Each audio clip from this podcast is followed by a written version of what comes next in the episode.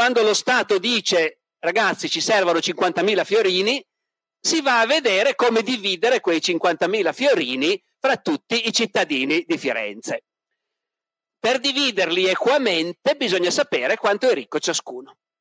E per sapere quanto è ricco, lo si faceva in modo approssimativo anche prima, ma nel 1427 fanno una cosa molto seria, e cioè ogni abitante di Firenze deve presentarsi nell'apposito ufficio del comune e dire io mi chiamo tal dei tali, ho tot anni, mia moglie Monna Lapa ha eh, tot anni, abbiamo i figli appunto Matteo, Ludovico, Piero, Filippo, Filippo, Luca Antonio eh, e anche le ragazze naturalmente, Antonia, Beatrice, di tot anni. Abitiamo nella parrocchia di San Martino del Vescovo in una casa di nostra proprietà che vale 50 fiorini.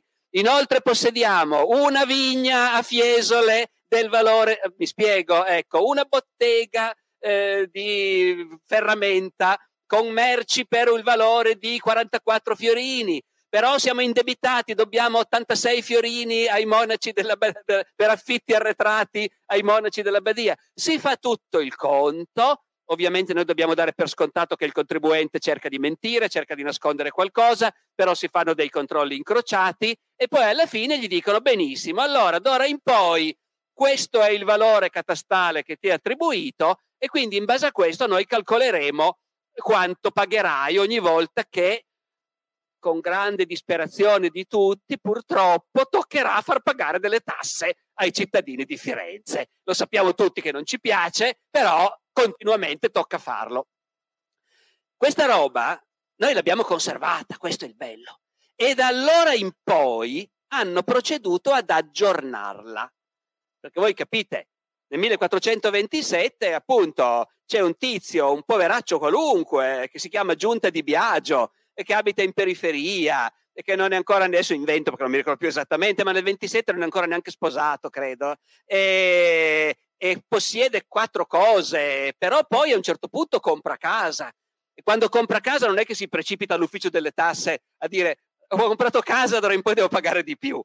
Quindi bisogna che dopo qualche anno l'ufficio delle tasse convochi di nuovo tutti e dica allora tu attualmente cosa pu-? lo rifanno regolarmente in una città di 100.000 abitanti, che a noi possono sembrare pochi, ma con i mezzi dell'epoca invece star dietro al patrimonio di 100.000 persone che continuamente comprano, vendono, c'è chi si arricchisce, i ragazzi crescono, uno emigra, l'altro muore, l'eredità, lo zio, il cugino, e il governo cerca di star dietro a tutto. E nell'archivio di Stato di Firenze si conservano a questo punto centinaia di volumi, perché per ogni quartiere, ogni 8, 10, 15 anni si rifà tutto quanto. E una volta che tu hai individuato qualcuno, se hai fortuna, riesci a seguirlo. Allora, Giunta di Biagio che abita nella tal parrocchia, nel 27, eh, poi eccolo qui nel 35 di nuovo lui, certo, Giunta di Biagio e la moglie Monna Nanna e guarda un po', ha già due figli, Mariotto di quattro anni e un altro.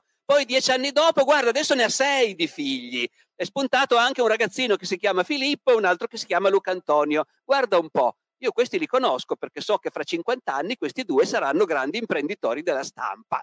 Luca Antonio sarà emigrato a Venezia, però per intanto stanno lì. E poi, e poi il papà compra casa. E a un certo punto il papà dice: Sì, abbiamo anche una botteguccia di panni dove vendiamo qualcosa, le scorte valgono quello, però abbiamo anche dei debiti perché per comprare i panni ci siamo indebitati. E, e, e via così tu li vedi, vedi la famiglia che cresce, vedi i nonni che muoiono, vedi quei giovani che si sposano, cambiano casa, comprano una bottega, si allargano, oppure vedi quelli che vanno in rovina, si indebitano, poi spariscono. E poi un bel giorno trovi appunto 1470 erotti, giunte di Biagio e poi un bel frego sopra e sottoscritto morto. E lui è morto e i figli vanno avanti. Ecco, questa è una fonte straordinaria per noi che studiamo quella società c'è chi l'ha presa proprio, come dire, integralmente e ha fatto lo schema completo. Allora, tu, fra tutte le famiglie fiorentine, quanti sono quelli che possiedono un patrimonio di almeno mille fiorini? E poi, e i poveri e i poverissimi quanti sono? E a che età si sposano? E quanti bambini fanno? Cioè, puoi fare un'infinità di giochi che ti permettono di conoscere quel mondo. Io ho fatto una cosa tutta diversa. Ho preso una singola famiglia e me la sono portata avanti man mano che i ragazzini crescevano, il babbo muore, poi la mamma muore, anche lei dopo, parecchio dopo, e i ragazzini vanno a fare l'apprendista o emigrano a Venezia, insomma è così. questi ecco. due diventano poi due imprenditori estremamente importanti nel tempo, però cominciano da, eh, da, da cartolai, mi sembra di capire, cioè erano iscritti a questa sì, allora in realtà appunto questa è una famiglia di povera gente, andando indietro probabilmente si troverebbe della documentazione sul nonno che deve essere un contadino che è immigrato in città, si capisce da alcune cose, eh, ed è povera gente che abita in una casetta in periferia e che si, da, si arrabattano, ecco diciamo, no? tentano il, con piccolo commercio, però poi tessono in casa, mh, i fiorentini poveri se la cavano così, è una città industriale, è una città dell'industria tessile, Firenze. L'industria è un'industria con i padroni e con gli operai. L'unica cosa che manca rispetto alle industrie nostre di oggi è che non ci sono i capannoni, gli operai lavorano a domicilio.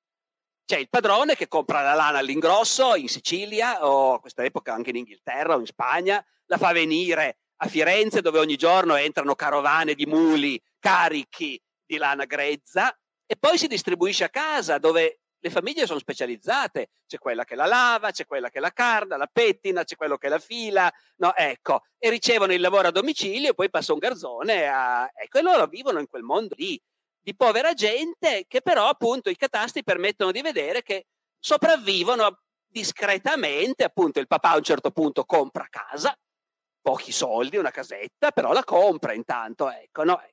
E in quel contesto lì non, si, non, ci si specializza facilmente in un solo ambito. Quel che capita, capita. Per esempio, Filippo a un certo punto viene avviato, che è un, uno dei due fratelli che a me interessano, che non sono i più vecchi, eh, sono i fratelli più giovani. Filippo, Filippo, a un certo punto noi scopriamo, perché il, il, fratello maggiore, che ormai è capofamiglia, nella dichiarazione lo deve dire. Eh, chi lavora in casa? Già, cosa guadagnano? Ecco, e, e Filippo scopriamo che è apprendista in bottega dal pollaiolo e il pollaiolo è un artista. Il pollaiolo è un artista, un pittore, ma anche, anche un orefice. Eh, e lì, lì uno comincia a rizzare le orecchie, perché anche se a noi può non venire in mente, ma in realtà tra l'oreficeria e l'arte della stampa c'è un collegamento fortissimo, mica per niente Gutenberg di mestiere faceva l'orefice. Perché? Perché tutta la sostanza dell'arte della stampa sta nel fabbricare i caratteri. E quindi devi saper fabbricare questi piccolissimi oggettini di metallo, tutti diversi uno dall'altro, che poi ti permettono di stampare il testo. E quindi quando tu conosci uno che sai che diventerà un imprenditore della stampa e lo trovi da ragazzo apprendista in una bottega, per carità di pittore, ma anche di orefice, allora ti dici, vedi, evidentemente è lì il nesso. Questo qua deve aver imparato, ha imparato a fabbricare gioielli, ha imparato, e quando in casa qualcuno comincia a dire, lì quello quello che non sappiamo naturalmente, il catasto non ce lo dice. Chi è che un giorno è tornato a casa e mentre mangiavano la loro ribollita eh, ha, ha detto, sapete che ho saputo di qualcuno che stampando libri sta facendo soldi. Ma com'è che si deve fare per fare questa cosa? Eh, no, ecco, però deve essere andata così fondamentalmente. Eh, perché poi la tappa successiva è che noi veniamo a sapere che il fratello più giovane, Luca Antonio, è emigrato a Venezia e dice il fratello maggiore e sta, sta al cartoraio a Vinegia e non sappiamo quanto ci abbia di salario. Eh, ora capite, oggi uno sta a Venezia, l'altro a Firenze, ti telefoni tutti i giorni. Allora no, questo è andato a Venezia, magari per un anno non ne sai più niente. Sai che è andato ma è andato, come dice il fratello appunto nel suo fiorentino stretto, al cartoraio, cioè car- lavora da un cartolaio. E anche Filippo a un certo punto, la prima volta che lo vediamo qualificato con una qualifica di mestiere, fa il cartolaio. Ora, cosa vuol dire il cartolaio? Eh, loro ovviamente, come dire, vivono in un mondo dove i mestieri tendono ad associarsi, no? tutti quelli che fanno lo stesso mestiere si iscrivono a una corporazione, per cui mentre nel nostro mondo il capitalismo, almeno a parole, esalta la concorrenza, poi in realtà bisogna vedere, ma a parole i valori del capitalismo moderno sono quelli della concorrenza. Per loro è tutto il contrario. Per loro se vogliamo vivere bene bisogna che tutti noi che ci occupiamo di questa cosa siamo tutti associati e tutti d'accordo. Tutti gli imprenditori, della, gli industriali della lana, tutti associati. E tutti insieme decidiamo quanto paghiamo i nostri operai, non che uno ti frega gli operai pagandoli di più, no, ecco. E allora ci sono associazioni per tutti i rami dell'attività economica e dentro una corporazione più grande, che è quella dei medici, la racconto, ma sì, anche Dante era iscritto a quella, a quella corporazione lì. Perché? I medici innanzitutto, i medici sono pochi, ma sono ricchi, sono molto stimati, sono laureati all'università, cosa che oggi è un po' più frequente, all'epoca era ben raro essere laureato e tutti si toglievano il cappello davanti a uno laureato e lo chiamavano messere e, e, i medici dunque sono un gruppo ristretto ma ricco e potente e influente, quindi hanno una loro corporazione, ma siccome sono quattro gatti, eh, altri si associano. Chi? Gli speziali, ovviamente, che sono i farmacisti e quindi ovviamente hanno un collegamento di lavoro con i medici. Però gli speziali non vendono mica soltanto medicine, vendono anche un sacco di altre cose, per esempio spezie, appunto, e per esempio coloranti, perché anche i coloranti sono spezie anche lì hai un sacco con dentro una polverina, no, ecco. Quindi lo speziale vende anche i coloranti usati dai pittori. E quindi anche i pittori sono iscritti alla stessa corporazione. A questo punto siamo molto lontani dai medici, ma è tutta gente che ha dei collegamenti professionali. E, e il concetto è le corporazioni le facciamo grandi, perché se siamo quattro gatti non contiamo niente in città.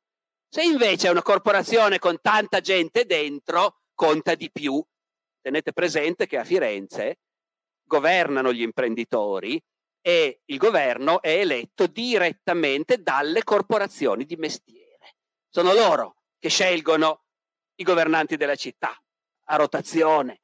Quindi la corporazione non è soltanto un'associazione di mestiere, è anche un partito politico, diciamo così che si batte per fare in modo che i nostri interessi, i nostri di chi? Dei medici, degli speziali, degli artisti, e va bene, siamo tutti collegati e noi contiamo qualcosa nella vita politica della città. Allora lo speziale vende un sacco di merci e, e fra le merci, fra le altre merci capita che venda anche per esempio pergamena che serve per scrivere, carta che serve per scrivere.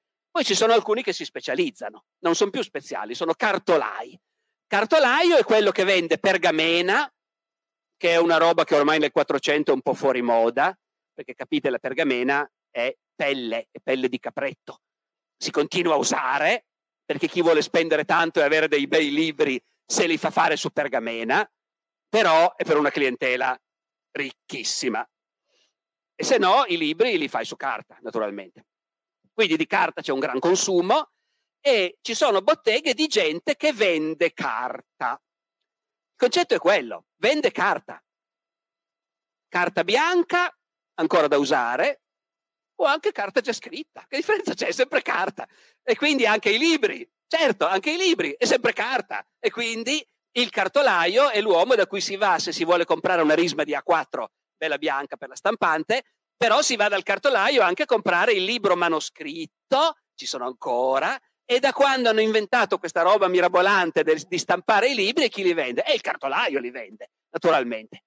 Tenete conto che i libri si vendono non rilegati, quindi il libro è sempre una risma di fogli, fondamentalmente, no? Eh, poi tu te lo fai rilegare una volta che l'hai comprato. E quindi questi due fratelli si mettono in questo settore, che vuol dire, lo vediamo bene per Filippo che rimane a Firenze, e lì c'è anche tutta un'altra documentazione, per esempio, della sua clientela. A Firenze c'è una grande abbazia, quella che ancora oggi si chiama la Badia Fiorentina, in pieno centro, e loro abitano lì vicino, o meglio, loro abitavano in periferia, ma Filippo quando apre bottega prende in affitto la bottega dai monaci della Badia Fiorentina, che sono anche suoi buoni clienti, e noi, sempre la storia delle fonti che usiamo, l'archivio della Badia Fiorentina c'è e i monaci naturalmente tenevano i conti. E quindi ogni, ogni anno nei loro libri di conti trovi pagati 12 fiorini a Filippo di Giunta, cartoraio, eh, per un messale, 10 grammatiche latine per i nostri giovani, oppure 20 pelli di capretto per, che ci servivano per un'altra cosa. E lì, attraverso questi conti, vedi appunto che lui continua a trafficare in pergamena, in carta, ma anche in libri. Ecco, traffica in libri, vende libri e siccome era un orefice, a un certo punto gli deve essere venuto in mente di dire ma io magari li fabbrico anche i libri a questo punto e quindi mi si sarà fabbricato sua, il suo set, la sua cassa, come si dice, di caratteri, avrà comprato il torchio, ha affittato un'altra stanza dai monaci della badia per allargare la bottega e poi ne affitterà anche un'altra e poi ne comprerà un'altra ancora. Lui vedi anno dopo anno che, che sta facendo un pochino di soldi fa murare, fa soppalcare, allarga, ecco, e avrà avuto degli operai e comincia a stampare dei libri. E quindi è a quel punto, quando stampa questi libri, ci fa scrivere sopra il suo nome e a quel punto si fa chiamare però non più cartolaio, ma libraio. Però non eh, con questa parola, ma con una parola che nella Firenze degli umanisti suona meglio, in latino, bibliopola, venditore di libri per l'appunto. Ma senta, eh, ci sono tante cose che lei ha detto che poi magari sviluppiamo. Per esempio questa cosa che nella bottega di Filippo passeranno personaggi molto importanti. Magari dopo eh, la riprendiamo questa cosa qui. Ma eh, io volevo chiederle, eh, proprio rispetto a quello che lei ha detto adesso sul fatto che i libri li vendevano non rilegati, io francamente non lo sapevo. E, e rispetto a questo le domando, proprio questo titolo, Inventare i libri, ha a che fare con una serie di cose che non sapevamo, almeno io non sapevo sui libri dell'epoca. Cioè loro, eh, a me viene in mente che i libri li hanno inventati un bel po' di tempo prima, nel senso che Gutenberg ha cominciato nel 1455, se non sbaglio più o meno, no? a fare la prima Bibbia. Quindi questi qua che sono alla fine del 400 si trovano già la strada spiata, invece no, inventano effettivamente un sacco di cose, se non ho capito. Eh, sì, qualcosa inventano. Diciamo le cose come stanno. Il titolo Inventare i libri ha a che fare innanzitutto con l'ufficio stampa della casa editrice Giunti, eh, perché questo è un libro che è nato come appunto una storia dei primi stampatori giunti, come quasi tutti i miei libri io ci ho lavorato, ho fatto ricerche, poi l'ho scritto senza avere la minima idea di come si sarebbe intitolato, perché è una cosa non, a cui non mi viene tanto di pensare, ecco, e per cui non, è, non sono neanche troppo portato Ecco, mentre per i titoli dei capitoli, lei avrà visto che ogni capitolo ha un titolo che cerca anche di essere un po' evocativo. I titoli dei capitoli è una cosa che mi interessa e mi piace. I titoli dei libri faccio più fatica invece. E quindi, diciamo, inventare i libri è un titolo suggestivo. Allora, com'è la faccenda? Non è fu- del tutto fuorviante. Eh? Eh, il libro, come lo intendiamo noi, è stato inventato nella tarda antichità, naturalmente. Eh, perché gli antichi invece le cose che scrivevano e leggevano le facevano su rotoli di papiro che poi uno conservava arrotolati.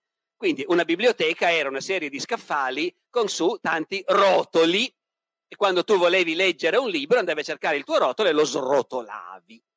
Eh, per, per secoli e per millenni non è venuto in mente nient'altro a nessuno.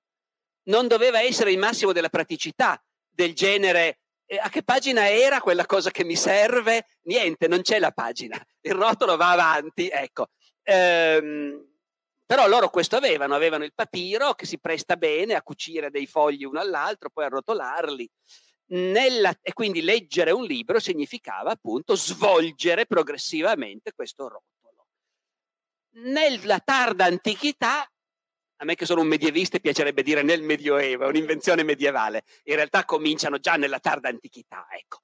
Ma la tarda antichità è l'anticamera del Medioevo. Nella tarda antichità inventano invece il codice, diciamo così. Cioè il libro come lo concepiamo noi, con la sua copertina, il suo dorso e le sue pagine che puoi numerare e che sfogli una dopo l'altra. Ecco. Come a volte mi capita di dire a lezione, eh, il mondo andando verso il Medioevo si avvicina di più al nostro. C'è una serie di gesti che un uomo dell'antichità non avrebbe mai, che non sapeva, non conosceva e che invece un uomo del Medioevo conosceva e fra questi, oltre a mettersi un paio di occhiali sul naso, fine del Medioevo, diciamo, eh, allacciarsi, un, abbottonarsi la camicia, anche lì fine del Medioevo, ma già molto prima grattugiare il parmigiano sui maccheroni, supponiamo, eh, e anche, anche sfogliare un libro. Ecco, Giulio Cesare non ha mai sfogliato un libro. Uno, Dante sì, invece. Ecco. Quindi il libro come tale esiste. Il libro stampato ovviamente è un immenso progresso per quanto riguarda il prezzo dei libri, l'accessibilità dei libri, perché finché il libro è scritto a mano, eh, voi capite, eh, ci vogliono tre mesi di un impiegato specializzato per produrre un libro e glieli devi anche pagare, quei tre mesi finiscono nel prezzo del libro e quindi il libro costa 2000 euro è difficile fare diversamente. Una volta che il libro è stampato, il libro stampato può anche costare soltanto 50 euro, effettivamente. Quindi c'è una differenza abissale e laddove prima di un libro si faceva una copia quando qualcuno ne aveva bisogno, e quindi eh, Dante lo dice a un certo punto, io mi sono messo a cercare i libri di Bo- il libro di Boezio, la consolazione della filosofia, che nessuno conosceva nel mio ambiente. Poi non ci dice come è andata a finire, ma quello che è chiaro è che a un certo punto ha trovato qualcuno che ce l'aveva e gli ha scritto, me ne fai fare una copia, pago io e tre mesi dopo o sei mesi dopo gli è arrivata la coppia. Lui ha tirato fuori le sue migliaia di euro e aveva finalmente il suo libro. Invece con la stampa, lo stampatore in pochi giorni te ne tira mille esemplari. Tirature normali fine 400 sono quelle, mille, duemila volte esemplari di un libro. Eh. Quindi la differenza è immensa. Ma l'oggetto di per sé non è poi così diverso. Eh. Eh, all'inizio non è diverso per niente perché Gutenberg ovviamente cos'è che vuole fare? Ci sono i libri, i libri come ci sono vanno benissimo, l'unico problema è che vogliamo farne di più a minor prezzo e quindi Gutenberg stampa una Bibbia che a vederla, se uno non lo sa, sembra scritta a mano, perché è quello che vogliono fare, loro quello hanno. Una delle invenzioni delle generazioni successive è che invece non è necessario per forza di cose continuare a stampare con caratteri uguali a quelli che usavamo per scrivere a mano, no? Si inventano altri tipi di caratteri e, e quella è una delle invenzioni effettivamente. Già, già a fine 400 i caratteri che usano da noi sono, in Italia sono gli stessi che usiamo ancora adesso, ecco, fondamentalmente per stampare. Poi un'altra cosa che si inventa a un certo punto, e quello è una cosa in cui Filippo è davvero coinvolto, anche se non è, come dire, all'avanguardia, ma va a ruota, perché il vero inventore è, è Aldo Manuzio, che tutti avranno sentito nominare, no? Grandi, grandissimo stampatore del primo Cinquecento. L'invenzione è il tascabile perché comunque i libri a stampa si possono fare di qualunque dimensione, possono essere più grossi, più piccoli, ma in genere possono essere comunque, continuano a essere spesso cose abbastanza impegnative, eh, anche perché nel libro più roba ci fai stare meglio è, c'è tutta la Bibbia, più il commento. Eh, ecco, a un certo punto, nel, percependo che c'è un mercato di gente colta che è interessata soprattutto a leggere i classici e che vuole, che ne so, le poesie di Catullo, ecco, per esempio, a un certo punto Aldo Manuzio si dice ma io le poesie di Catullo potrei anche stamparle in un volumetto piccolo, fatto apposta per essere, non ci metto il commento, niente, il testo e basta, è una cosa per intellettuali. Però gli intellettuali sono tanti e comprano un sacco di libri. E quindi io lo stampo piccolo, eh, quando anche quando sarà rilegato rimane una cosa che uno può mettere, non dico in tasca, ma nel, nel baga- nella, in valigia, per esempio, diciamo. E, e Aldo Manuzio effettivamente inventa il tascabile ed è consapevole che lo sta facendo perché fa una campagna promozionale. Cioè lui scrive ai principi, eh, scrive ai generali famosi dicendo libro, i miei libri uno se li può portare anche in guerra, eh, li fai stare nella sacca da viaggio eh, e lo promuove proprio come un libro più facile da trasportare. Eh, a Venezia Manuzio fa questo. A Firenze Filippo appena viene a sapere di questa cosa dice ma lo faccio anch'io, perché non lo devo fare anch'io? Eh, e quindi fa concor- non l'ha inventato lui, ecco, però sta dentro a questo mondo dove si stanno rapidamente appunto elaborando nuove, nuove idee. Ecco, ma per esempio eh, mettiamo che abbia pubblicato le bucoliche di Virgilio, eh, Aldo Manuzzo oppure Filippo, non lo so, uno dei due.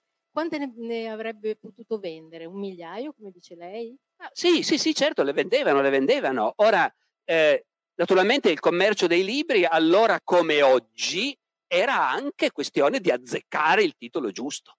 Perché allora come oggi, se ti trovavi il magazzino pieno di copie invendute, ora loro non erano frenetici come gli editori di oggi, perché per l'editore di oggi le copie invendute in magazzino sono davvero un costo spaventoso, quindi si tende a stampare poco e quando hai sbagliato un titolo e non lo vendi e, e, i librai dopo un po' te lo rimandano perché anche il libraio non ha posto in libreria e allora quello per una casa editrice può essere un problema anche grosso.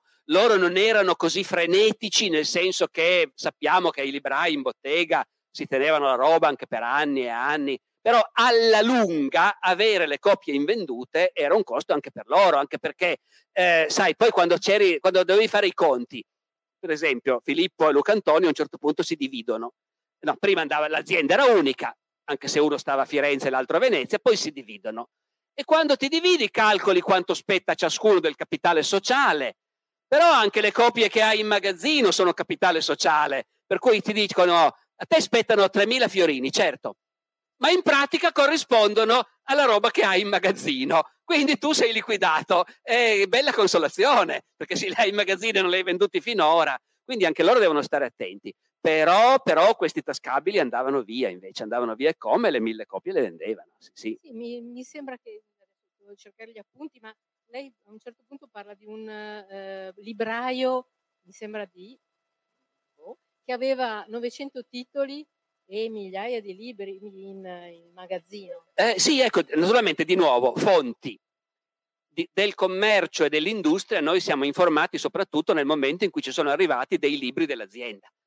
Perché naturalmente anche loro in azienda tenevano i conti di tutto. Poi era roba che si buttava via a un certo punto, quindi non è che Perugia. ci arrivi così facilmente. Eh, eh, ecco, eh, sì, sì, sì, no, ma ci sono ogni tanto e sono preziosi. Ogni tanto capita che per qualche ragione hanno fatto l'investimento, magari è morto il libraio, bisogna dividere l'eredità tra i figli eh, e pagare i debiti. E allora chiaramente arriva una commissione che conta tutto quello che c'è in bottega e a quanto, quanto, a che somma, che valore equivale. No? E allora noi in questi casi fortunati possiamo sapere esattamente quanti titoli e quante copie e vediamo che in effetti avevano, c'erano librai che avevano centinaia se non migliaia di titoli, sì, sì, sì, sì, in latino, in italiano, se siamo all'estero in Spagna in spagnolo e in latino, in Francia in francese e in latino e sempre anche qualcosa in italiano perché comunque è ancora un'epoca in cui la cultura italiana ha ancora una statura internazionale ed è presente dappertutto e le persone colte l'italiano lo sanno, durerà per, ancora per tutto il Cinquecento questa cosa che le persone colte sanno si arrangiano con l'italiano, fino all'epoca della regina Elisabetta I d'Inghilterra, che l'italiano lo parlava perfettamente. Poi dopo diventerà un po' meno centrale, ecco l'Italia, ma in quest'epoca qui lo è ancora, quindi libri italiani ce ne sono dappertutto, ma soprattutto appunto latini, greci e poi in lingua volgare. E lì appunto puoi vedere eh, in tanti casi anche quante copie di ogni singolo titolo. Quindi in effetti possiamo dire che i librai accumulavano e avevano vasti magazzini e non si disperavano troppo. Però invece abbiamo anche notizia magari di gente che credeva di fare una speculazione con un titolo preciso, che ci ha investito un sacco di soldi. A un certo punto c'è un cardinale, non mi ricordo più come si chiama, che in questo ambiente di umanisti fa pubblicare qualche testo antico eh, poco conosciuto, eh, che però per gli umanisti dovrebbe essere molto interessante però il cardinale mette i soldi, mette i soldi e si stampa. E il cardinale, però, che non è un uomo d'affari, è partito alla grande, ci ha messo un sacco di soldi, ha fatto pubblicare quest'opera di un misteriosissimo autore greco antico in volumoni giganteschi eh, e ne ha fatte stampare tante copie e i librai ne hanno preso un po' di copie.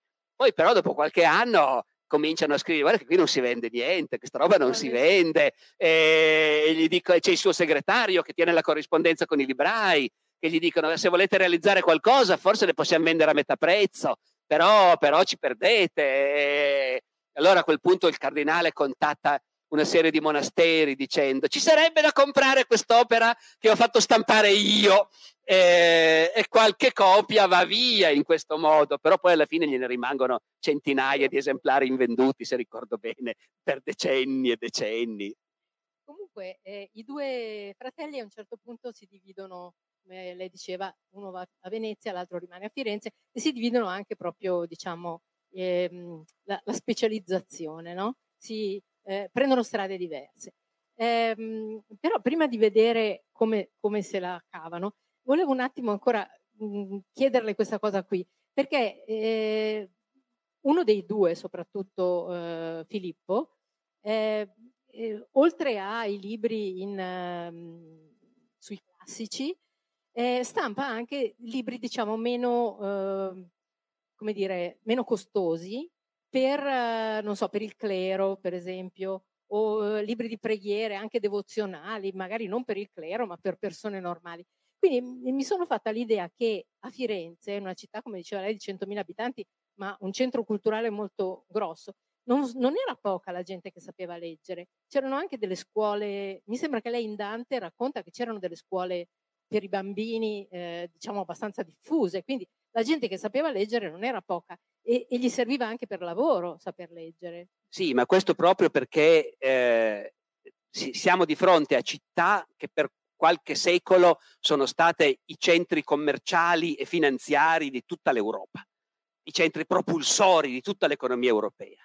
Firenze a fine 400 è già un po' in dec- è già, anzi è già nettamente in declino, eh, lo si vede. Eh, Firenze brilla ancora a inizio 500, all'epoca di Machiavelli, però poi con la fine della Repubblica, con l'avvento del Granducato dei Medici, Firenze smette di essere una grande città europea, eh, ha un declino nettissimo. Venezia regge più a lungo, però niente di paragonabile a quello che erano queste città invece nel, nel 200, nel 300 e ancora nel 400, quando sono Firenze o Venezia è come dire oggi Londra o New York, ecco, rispetto all'insieme del mondo cristiano europeo in cui loro sono inseriti. E, e, questo significa che certamente vuol dire che la maggior parte della gente è impegnata negli affari, a tutti i livelli naturalmente, e, e in quel mondo saper leggere e scrivere serve proprio per, per l'azienda. Ecco. Quello che racconta il cronista Giovanni Villani un po' dopo l'epoca di Dante, negli anni 30-40 del 300, è appunto che a Firenze i bambini vanno più o meno tutti a scuola. Eh, perché, come dire, cosa vanno a imparare? A leggere scrivere e, e a far di conto e basta naturalmente. Poi i figli dei ricchi vanno al liceo, imparano il latino, eh, magari anche il greco, eh, ma i, quello che serve, tutti sanno, ecco, che se vuoi avere qualche speranza di miglioramento nella vita, saper leggere e scrivere serve perfino le bambine mandano a scuola a Firenze, dice, ci sono le cifre proprio, le bambine un po' meno, ecco, i maschietti quasi tutti effettivamente sembrerebbe. E, e naturalmente è un pubblico che ha accesso a un certo tipo di libro, appunto. Eh, perché non dobbiamo immaginare che gli stampatori producano appunto soltanto o le, i grandi libri per il clero, di cui parleremo poi parlando di Luca Antonio, i messali, le Bibbie, eh, oppure appunto Catullo eh, o Tito Livio per, per, gli intellettuali, no? In realtà stampare vuol dire stampare anche, come dire, l'oroscopo, l'almanacco di frate Indovino, eh, le profezie, l'ultima profezia che è arrivata dalla Germania e che tutti si raccontano, tu la stampi, eh, il, reso, il, libretto dei coi consigli contro la peste. Eh, si parla di una nuova epidemia di peste, sta arrivando, ci sono medici che hanno scritto dei libricini con i consigli, bere un infuso di aceto e zucchero, eh, eh, eh, quella roba lì la gente la compra e compra libri buoni, libri di devozione, libri di preghiere, libricini eh, da quattro soldi, ma, ma li compra perché quello è un mondo dove comunque la religione è ancora radicatissima anche se noi abbiamo un po' un'immagine deviata perché specialmente a Firenze gli umanisti del 400 sviluppano una cultura, sono talmente innamorati dell'antichità che finiscono per ammirare anche il paganesimo dei filosofi antichi, ma sono cose da ristretti circoli di intellettuali. La brava gente continua a essere immersa nella vita religiosa, credente in modo totale, è ingenuo se vogliamo, cioè credono davvero all'inferno, al paradiso, ai santi che ti aiutano, alla Madonna che ti fa le grazie e, e quindi c'è tutto un pubblico che, che, a queste cose è interessato, quindi se in una casa di poveri c'è un libro sarà verosimilmente appunto un libricino, un libricino di preghiere, ecco, devozionale comunque, sì. Comunque adesso vediamoli questi due che si, appunto, si specializzano perché Luca Antonio va a Venezia e lì eh, trova praticamente eh, la sua strada che è una strada da, da grande imprenditore. comincia a pubblicare dei libri importanti, costosi, vuole andare avanti lei? Certo, sì, sì, no, perché appunto i due fratelli, ecco, si, divido, uh, si sono divisi fisicamente appunto già da giovanissimi, perché sappiamo che appunto Luca Antonio va a, a Venezia e per quello che ne sanno i fratelli va a bottega, a servizio da un cartolaio. Poi in qualche documento veneziano lo vediamo invece già indicato anche lui come venditore di libri, come libraio, un certo punto c'è un tribunale veneziano che deve valutare il costo di certi libri perché c'era uno che aveva dato dei libri da vendere eh, a un altro e quell'altro non li ha venduti, adesso li deve restituire, ma non sono più d'accordo su quanto valevano questi libri. Fan, fanno causa naturalmente e il tribunale nomina una commissione di librai per andare a vedere questi libri e valutare quanto possono valere. E in questa commissione di librai c'è il nostro Luca Antonio Fiorentino, Ser Luca Antonio da Firenze, appunto, che è lui. Eh, però mh, dal punto di vista imprenditoriale sono ancora uniti, eh? cioè l'azienda è ancora una sola. Noi abbiamo gli accordi tra i fratelli, la fondazione, diciamo, di un'azienda comune in cui ognuno ha messo una quota, non però paritaria, perché Luca Antonio che opera a Venezia mette più soldi e dicono anche nell'atto di fondazione dell'azienda che lui ha anche più competenze, eh, se ne intende di più, quindi lui è più avanti. Il fratello Filippo che pure è più vecchio, eh, Filippo, però è rimasto a Firenze e Firenze è già un po' più stagnante in questo momento, mentre Venezia è davvero una grande capitale dell'editoria. Ecco, a Venezia si stampano molti più libri che non a Firenze e, e a Venezia c'è un collegamento internazionale molto più forte. Anche Firenze, per carità, con la banca ha rapporti filiali con la Spagna, con la Francia, eh, però, però Venezia invece ha i rapporti con tutta l'Europa centrale del nord eh, a Venezia arrivano i mercanti tedeschi, arrivano i mercanti dall'Europa orientale e, e comunque appunto la stampa a Venezia è molto più forte. Oh, naturalmente noi com'è che facciamo a saperlo? Lo sappiamo perché c'è chi ha catalogato tutti i libri a stampa, da quelli del 400, gli incunaboli, a quelli del 500, le cinquecentine, e tutti i libri, tutte le copie di tutti i libri stampati nel 400 o nel 500, tutte le copie ancora oggi esistenti in tutte le biblioteche pubbliche del mondo sono tutte catalogate. E quindi noi ovviamente non è che sappiamo esattamente chissà quanta roba hanno stampato di cui non ci è arrivata neanche un esemplare. Noi ci basiamo su quello che abbiamo e sappiamo che esistono in diverse biblioteche appunto 52 esemplari del Catullo stampato da Aldo Manuzio a Venezia nel 1507, per dire. No? Ecco. Su questa base noi possiamo dire no, a Venezia stampavano molto di più che non a Firenze e soprattutto appunto Luca Antonio a Venezia scopre il filone veramente redditizio, mentre Filippo a Firenze comincia stampando qualche libro di devozione anche lui poi però Firenze l'unico vantaggio che ha su Venezia è che è un centro di studi umanistici più forte in quel momento ancora. Ci sono più grandi intellettuali che si occupano dei classici, quindi c'è un mercato per i classici e quindi Filippo, il quale a un certo punto vede in questo anche una promozione sociale, eh? perché intendiamoci, un imprenditore può fare un sacco di soldi, però agli occhi dei nobili signori è pur sempre un vile meccanico, come avrebbe detto Don Rodrigo, eh, è uno che insomma si sporca le mani a bottega e, e Filippo però ha una clientela di, di, di giuristi, eh, di dotti, di poeti, per lo più di nobile famiglia, appunto si diceva prima, a un certo punto passa un signore che si chiama Machiavelli e compra un libro che serve a suo figlio per studiare. E noi quel libro ce l'abbiamo ancora con gli appunti di Niccolò Machiavelli sui margini de, de, della pagina. E allora Filippo a Firenze, frequentando questo tipo di clientela, si sente anche lui abbastanza inorgoglito di vendere libri appunto a nobili signori che si dilettano di studi classici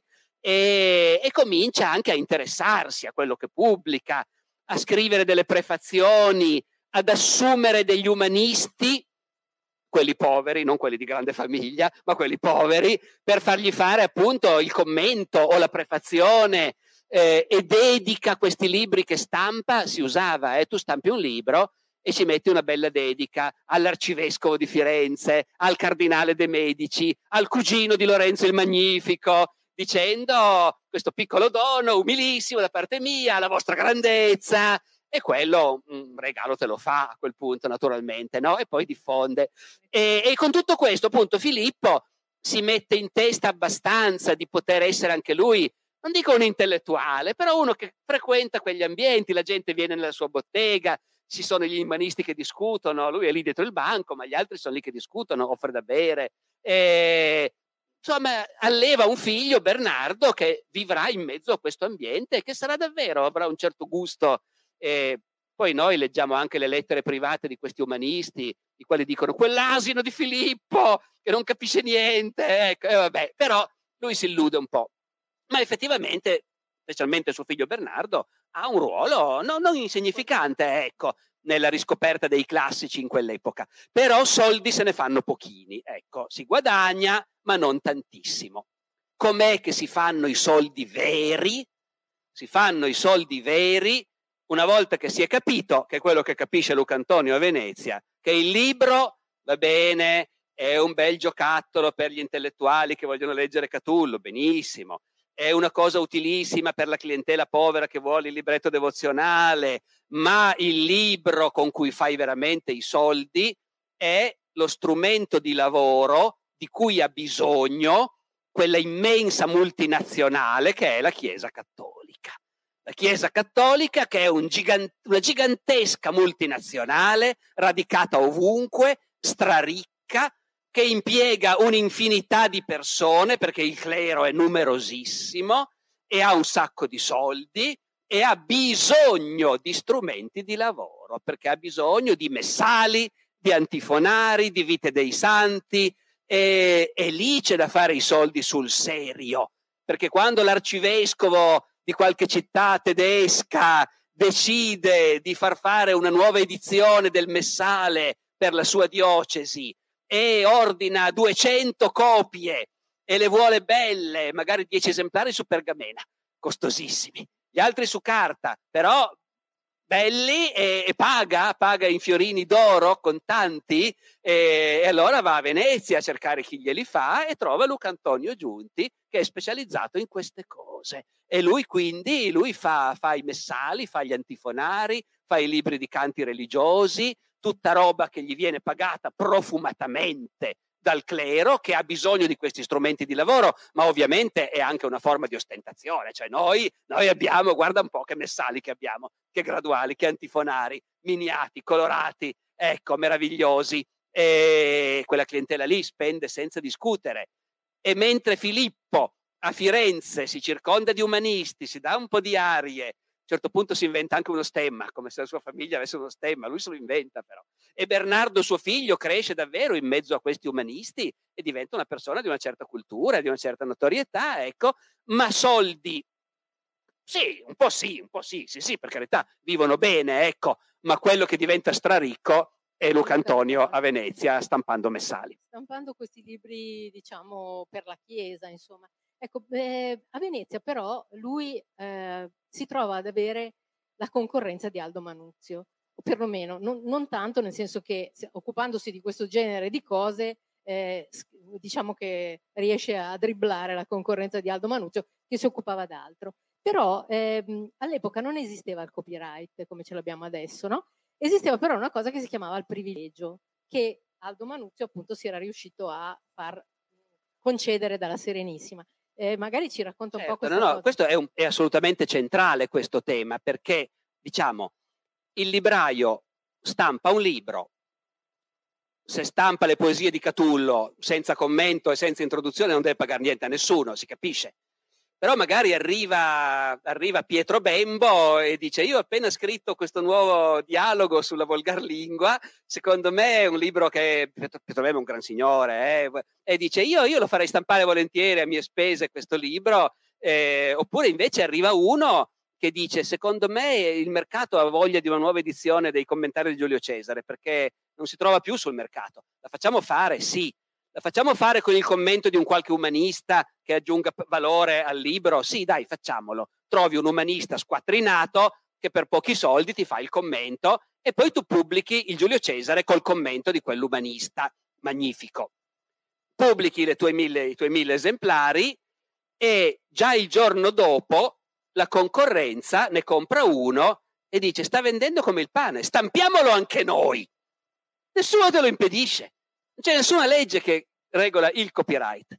Tu quello che stampi ti devi mettere d'accordo con l'autore, lo paghi, ma poi finisce lì. Chiunque altro può riprenderlo e stamparlo. A meno che, non sono mica scemi neanche loro, si rendono subito conto che il problema è questo. Allora il discorso è dobbiamo andare dalle autorità ovviamente ci vogliono amicizie, conoscenze, telefonate, devi conoscere qualcuno di importante, ma eh, il mondo funzionava così, allora pensate un po'. E quindi a quel punto tu puoi ottenere dal governo un bel editto che dice eh, Aldo Manuzio, stampatore in Venezia, eh, sta, sta, per stampare una collana di libri greci con caratteri speciali appost- creati da lui e nell'intero territorio dello Stato veneziano è vietato a chiunque di stampare libri greci facendo concorrenza ad Aldo Manuzio. Magnifico. Però gli editti del governo veneziano valgono fino a Brescia, già a Milano sono carta straccia perché non interessano niente a nessuno a Milano e a Firenze neanche. Quindi in realtà quello che noi vediamo, intuiamo che succede è che Manuzio con queste sue cose un po' di, di soldi li fa, un mercato c'è, Ah, Luca Antonio, se potesse farli lui a Venezia, li farebbe lui a Venezia probabilmente. Ma Aldo Manuzio ha la, la licenza, il privilegio della Serenissima, per cui solo lui li può fare a Venezia. Ma a Firenze li può fare chi vuole. E quando noi vediamo Filippo che comincia a farli a Firenze, uno fa due più due, evidentemente, loro ah, sono in contatto con Venezia tramite Luca Antonio e si fanno questo. Poi si può sempre provare, ecco, ogni governo può proibire solo sul suo territorio. Chi c'è che potrebbe fare una proibizione un po' più generale? Il Papa. Il problema del Papa è che il Papa decreta una cosa e poi se uno non vuole obbedirgli... Però, però è già una bella cosa avere un decreto del Papa. E Aldo Manuzio effettivamente riesce ad arrivare fino al Papa e a farsi fare un bel privilegio del Papa che dice appunto eh, certo chiunque può stampare Catullo, però, però Aldo Manuzio si è creato dei suoi caratteri che stanno avendo molto successo e nessuno può stampare con caratteri simili ai suoi. Dopo un po' a Firenze i giunta vanno dal governo di Firenze e dicono sì, però questa storia, insomma, qui il governo e il Papa è fiorentino, perché è un Papa medici. Allora, a quel punto dicono, vabbè, scriviamo all'ambasciatore di Firenze a Roma che vada da sua santità e dica, c'è questo privilegio che ha fatto il suo predecessore per, per Valdo Manuzio, però questo per noi di Firenze è un danno, è un danno commerciale, tu sei un medici, non puoi non sapere queste cose, è un danno commerciale. E noi abbiamo tutta la corrispondenza, tutta la corrispondenza di, da Firenze, il governo che scrive all'ambasciatore a Roma, dicendo qui ci sono i giunti che hanno fatto questa richiesta e adesso ti manderanno un plico con i loro libri per far vedere a Sua Santità come sono belli i libri che stampano loro, però vorrebbero il permesso di stamparli che assomigliano di più a quelli di Aldo Manuzio e l'ambasciatore va e dice non sono uscito a vedere il Papa, oggi vado a fare, ma, ma vi serve proprio questa cosa? E da Firenze dicono sì, ci serve, perché qui abbiamo i giunti che sono degli industriali importanti e che scocciano, quindi ci serve, vai dal Papa. E lui alla fine va dal Papa e gli spiega tutto e il Papa dice ma insomma abbiamo dato a Aldo Manuzio il privilegio, eh, l'esclusiva, mica ce la possiamo rimangiare. Però ecco, quindi proprio con caratteri uguali a quelli di Aldo Manuzio, no, mi spiace, non lo possono fare. Ma se li cambiano un pochino, allora chiuderemo un occhio. Noi abbiamo questa corrispondenza, capite? Il bello del nostro mestiere è che tu leggi le lettere segrete, diciamo, la corrispondenza degli ambasciatori e dei sovrani e vedi nel concreto come si faceva la politica. Adesso che lei ha menzionato il Papa, eh, parlare di libri significa anche parlare di censura. E a questo proposito i papi se ne sono occupati da sempre, almeno eh, fin dall'antichità la Chiesa ha detto la sua, diciamo, sulle cose che venivano eh, diffuse, sulla letteratura che veniva diffusa, soprattutto in termini, diciamo, eh, confessionali, ma anche un po' in generale. Io ho trovato tre bolle a poca distanza, tre bolle papali. La Intermultiplices di Innocenzo VIII del 1487, eh, che introduceva la, la, censura preventiva, affidandola ai vescovi.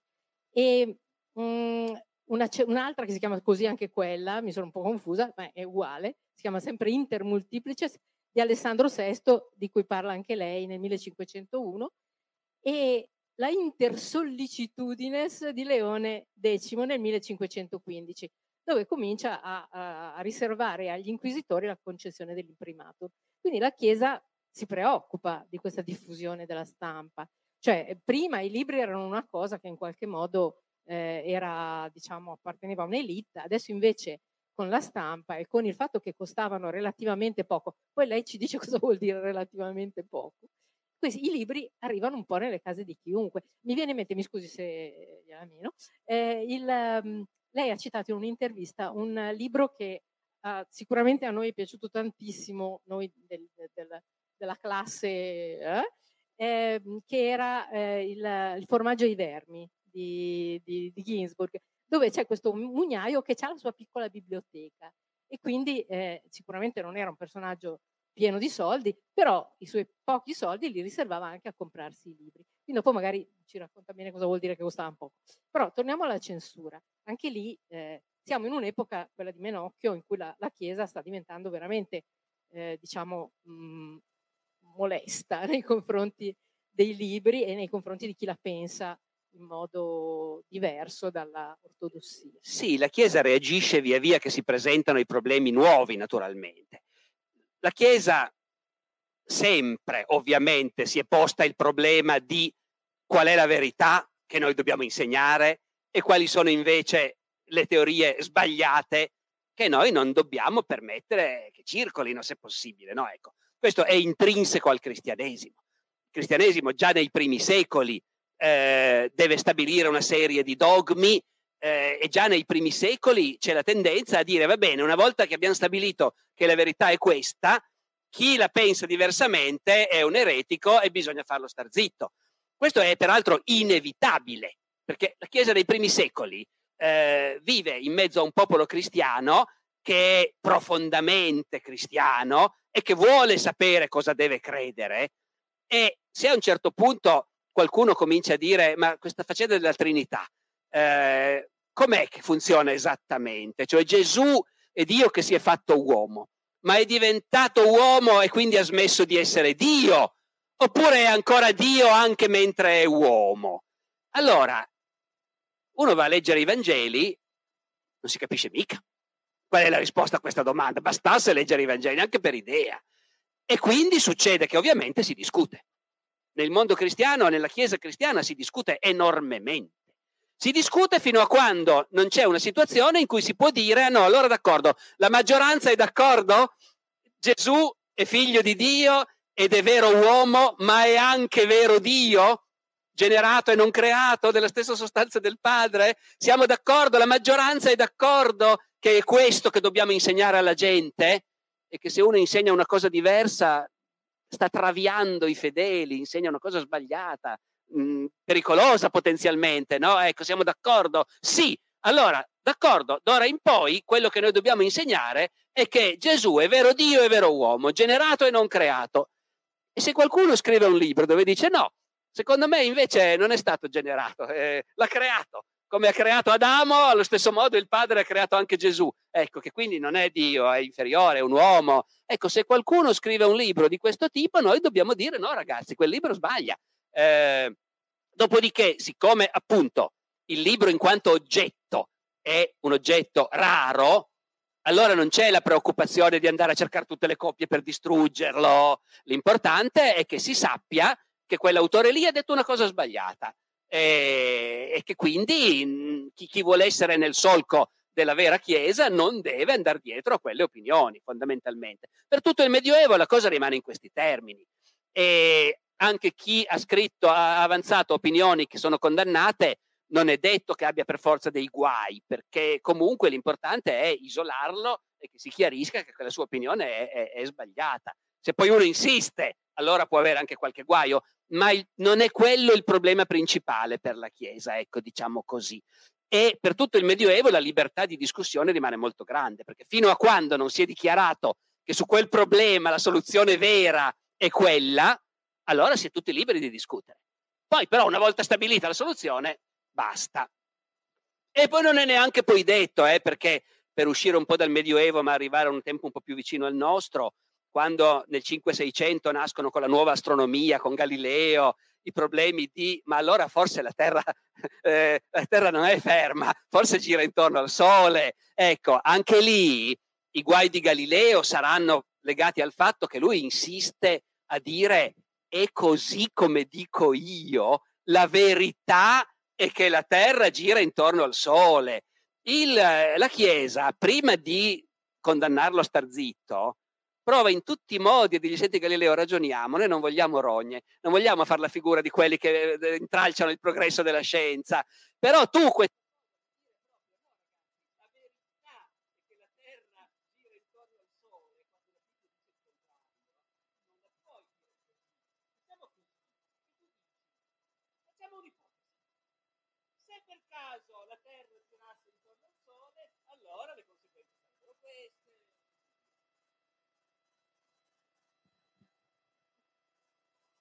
Ok. E, e, quindi voglio dire che la Chiesa un margine di discussione è disposta ad accettarlo perché sa anche che ci sono delle conseguenze negative se la tua immagine è quella di chi impedisce il dibattito. Però, però dei limiti a un certo punto si mettono. Ma per quanto riguarda i nostri libri, appunto, il, il problema non è tanto finché il libro è manoscritto, non c'è quel gran problema di, di impedire che circolino. Ecco.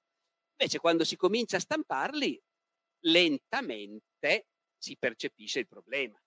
Eh, si percepisce il problema, però non sono attrezzati per, per, per, trovare la soluzione. Che dobbiamo fare? Il tale stampatore ha stampato mille esemplari di questo libro e andando a leggere questo libro scopriamo che non ci piace questo libro. Allora cosa dobbiamo fare? Eh, eh, eh, eh che dobbiamo fare? Potremmo, potremmo stabilire che d'ora in poi gli stampatori, prima di stampare un libro, devono chiedere il permesso a noi Certo, però hai voglia, hai voglia di stare dietro a tutti. Eh, sono un'infinità di imprese, un'infinità di botteghe. Da un giorno all'altro si stampa un libro. Eh, e dove li trovi gli, gli specialisti? Eh, poi per secoli la Chiesa insisterà su questa cosa dell'imprimatur e cercherà di attrezzarsi e ne, almeno nei paesi cattolici le persone che non vogliono guai andranno a chiedere l'imprimatur e lo stamperanno. Ecco, il vescovo tale ha detto che si può stampare. Ma se uno è disposto a rischiare qualche piccolo guaio, stampa lo stesso. Se poi sei proprio nei rischi davvero grosso, perché il libro sai davvero che è proprio proibito, lo stampi e non ci metti il tuo nome, che non si sappia che l'hai stampato tu, fine. Poi lo smerci eh, di seconda mano, di nascosto, fine. Quindi in realtà è impossibile starci dietro. Quindi a un certo punto la Chiesa ripiega sull'altra versione che assomiglia di più a quella medievale, cioè dire quel libro lì, se vi capita fra le mani non dovete leggerlo. Ecco. Eh, e quindi si Come fa l'indice qui. dei libri proibiti, che vuol dire noi cerchiamo di impedire che si stampino libri sbagliati, però sappiamo benissimo che è impossibile e quindi però ragazzi vi avvertiamo, voi fedeli che volete sapere di essere nel giusto, quando leggete un libro andate prima a vedere se quel libro è ammesso oppure è proibito. Poi in quel contesto ci possono essere libri particolarmente pericolosi, allora quelli li vai a cercare effettivamente. Quando esplode la riforma protestante, allora è ovvio che in Italia si corrono dei rischi se stampi un libro di Calvino o un libro di Lutero. Eh? Lo devi stampare davvero di nascosto e, e, magari ci scrivi sopra stampato ad Amsterdam, in realtà l'hanno stampato a Firenze, però eh, e poi lo, fai, lo vendi davvero tramite canali segreti, perché sennò puoi avere anche dei guai grossi. Eh, è più facile che girino dei libri di Lutero o di Calvino, non tanto stampati qua, ma stampati nei paesi protestanti, in italiano, apposta per farli entrare di contrabbando in Italia e allora poi lì quelli che sono interessati al mercato nero, ovviamente, era un po' come ascoltare Radio Londra nella seconda guerra mondiale, no? Lo fanno un po' tutti, però, però di nascosto perché è proibito. Ecco, in quei casi lì la Chiesa può anche decidere, no, sappiamo che sta circolando una nuova edizione di un'opera di Calvino, eh, diamo indicazione all'Inquisizione di cercare le copie e bruciarle. Quello sì. Eh, o altri libri particolar, giudicati particolarmente pericolosi, in epoca di riforma e controriforma, allora lì effettivamente si dice cerchiamoli e bruciamoli. Il più pericoloso di tutti, naturalmente, dopo quelli di Lutero e Calvino, è la Bibbia in volgare, perché nel Medioevo Voi sapete che la Bibbia è stata scritta originariamente in parte in ebraico, in parte in greco, poi tradotta in latino nel IV secolo e, e circolava normalmente in latino e il clero per tutto il Medioevo la leggeva in latino. Siccome chiunque avesse studiato sapeva il latino, mh, non si poneva il problema, ma è permesso tradurla in volgare la Bibbia? Perché per gran parte del Medioevo chiunque sapesse leggere la sapeva leggere in latino.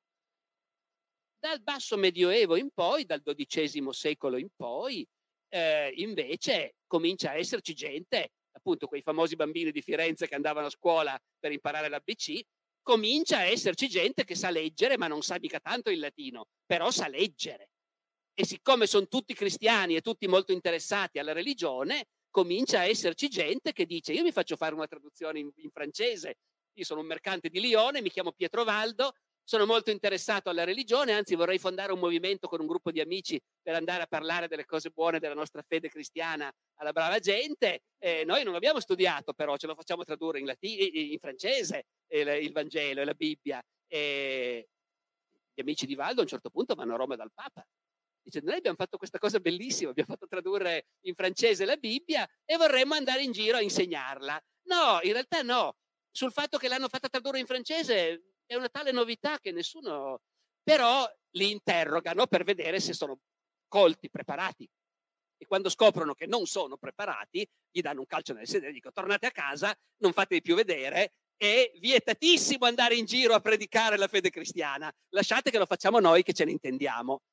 Questi continuano a farlo lo stesso e allora a quel punto si metterà in movimento un meccanismo di controllo e, e, di persecuzione, perché sono diventati dei clandestini, diciamo. Però per molto tempo eh, non viene in mente alla Chiesa che il pericolo sta nel fatto, oh grazie, sì, sta nel fatto che eh, la gente non colta, che non sa il latino, legge la Bibbia.